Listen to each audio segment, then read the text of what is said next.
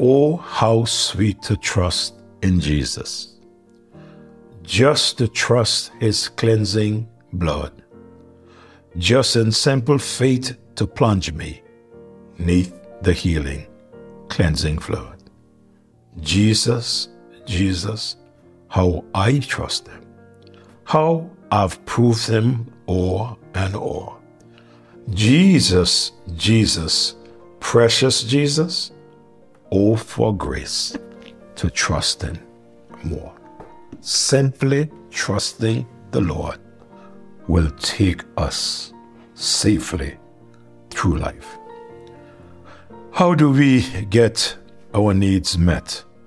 We are in the book of Matthew, the seventh chapter, and I close by telling you that for everyone that asks it, receive it, and he that seeketh, find it, and to him that knocketh, it shall be open unto him.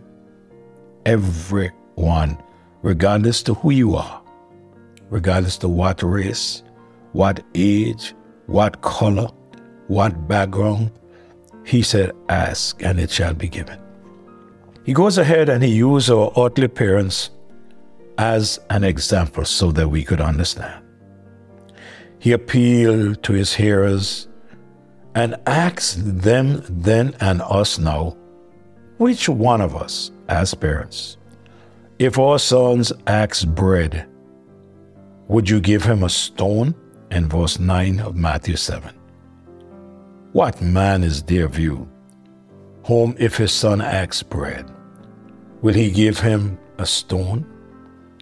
The answer to that is no loving father will do such. No father. If your son asks you, his earthly father, for a fish, will you give him a snake? The answer is no good father will do that. Verse 10 of chapter 7. A father would not be a loving father who ignores the physical and spiritual needs of his son and refuse to help. In verse 11 of chapter 7 in the book of Matthew, he said, if ye then, being evil, know how to give good gifts unto your children, how much more shall your Father which is in heaven give good things to them that ask him? If we then, being evil, the ye refers to us as earthly fathers. The good point about us is that we know how to give good gifts to our children. As children of God, the Father in heaven, we must know how to come to Him.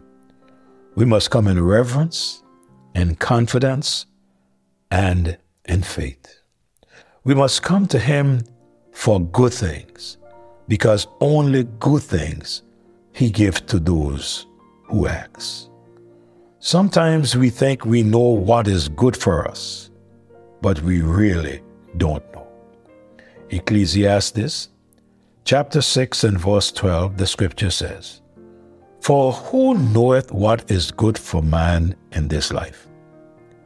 All the days of his vain life, which he spendeth as a shadow.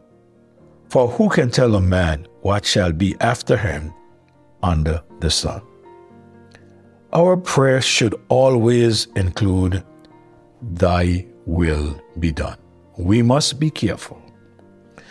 When we are praying that we are not praying for God's will to be conformed to our will. It will never happen. We are to make sure that our will is conformed to His will.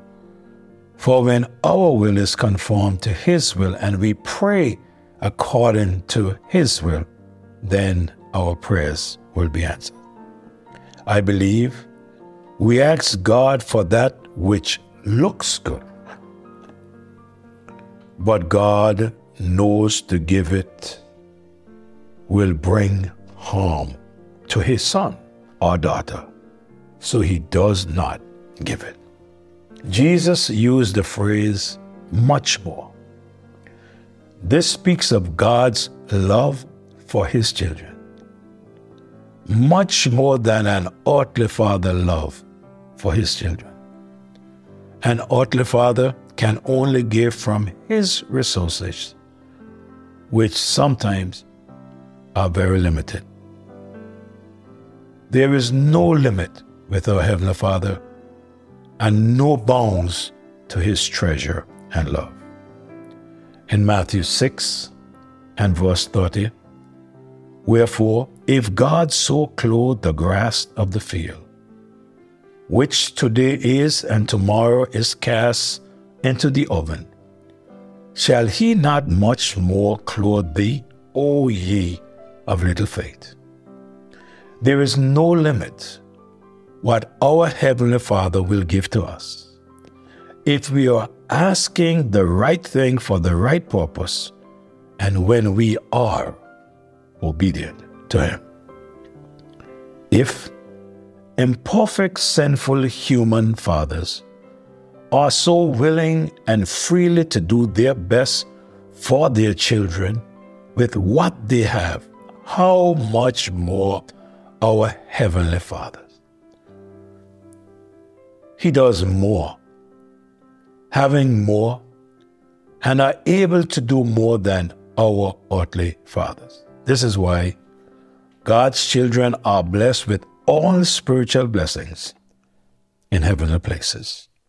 In Matthew chapter 7, verse 12, he says, Therefore, all things whatsoever ye would that men should do to you, do you even so to them, for this is the law and the prophets. Now, this verse takes us back to the verse before 1 to 11. So he said, Therefore, because of all he taught, he now sums it up by saying, Do unto others as you want done unto you the golden rule in the law. In Matthew 22 and in verse number 29, Jesus answered and said unto them, Ye do all, not knowing the scriptures, not the power of God. We must love others, especially those of the household of faith.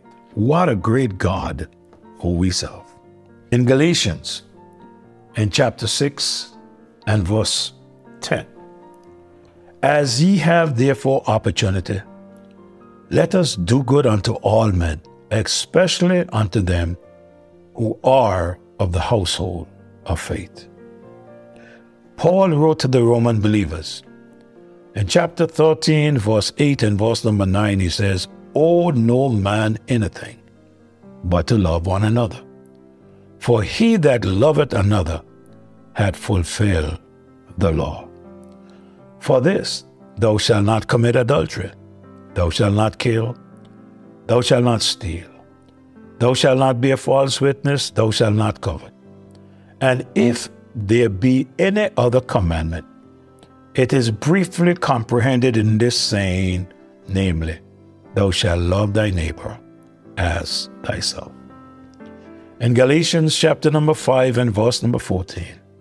For all the law is fulfilled in one word, even this Thou shalt love thy neighbor as thyself. How we treat others should always be the way we want them to treat us. The measure of our love should always be divinely measured. Such love can always come from the divine Lord.